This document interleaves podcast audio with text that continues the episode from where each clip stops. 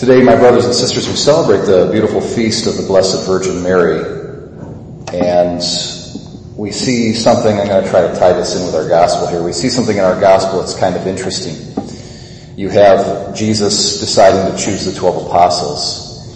And if you can kind of imagine the scene here, Jesus comes down from his time of prayer. He was praying all night long. He chooses the 12 apostles. And then he and the apostles go out to evangelize and to teach. And then other people come into their midst, come around them, I should say, gather around them. And if you can kind of imagine a sort of uh, circles within circles or concentric spheres within spheres, you've got the people who are closer to Jesus, and then you've got people who are close but not as close as the closest, and then you've got people who are around Jesus, but they're not as close as the other two groups, so forth and so on. And if you look at Jesus' ministry when he was, when he walked on the earth here, that was, that's kind of how it worked. There was a sort of concentric spheres of intimacy and closeness to him. And of course his benefits would radiate to all, but you would have some of those who were closer and kind of, as it were, received more of his, of his power, even though all sought to get so close to him as to touch him. Okay? Even within the twelve apostles, there were three inner apostles of Peter and James and John. And in a certain sense, although Peter was the, the chief of the church, uh, there was an, there was one apostle who, in a certain sense, was even closer to Jesus than than Peter, and that was John, who it says laid on his breast during the Last Supper. So even even John was probably the closest apostle. But you know who was even closer to Jesus and John?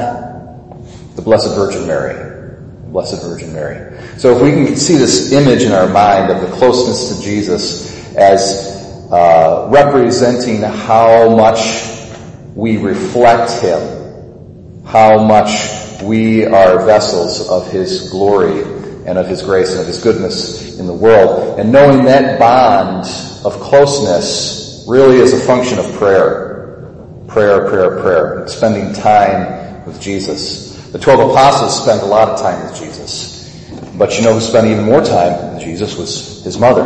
Okay, because she was, if you can imagine, you know, the home at Nazareth. Jesus' public ministry was only three years, but uh, the, the private ministry, so to speak, or his time, the, his hidden life, as we say, the hidden life of Jesus with Mary was 30 years.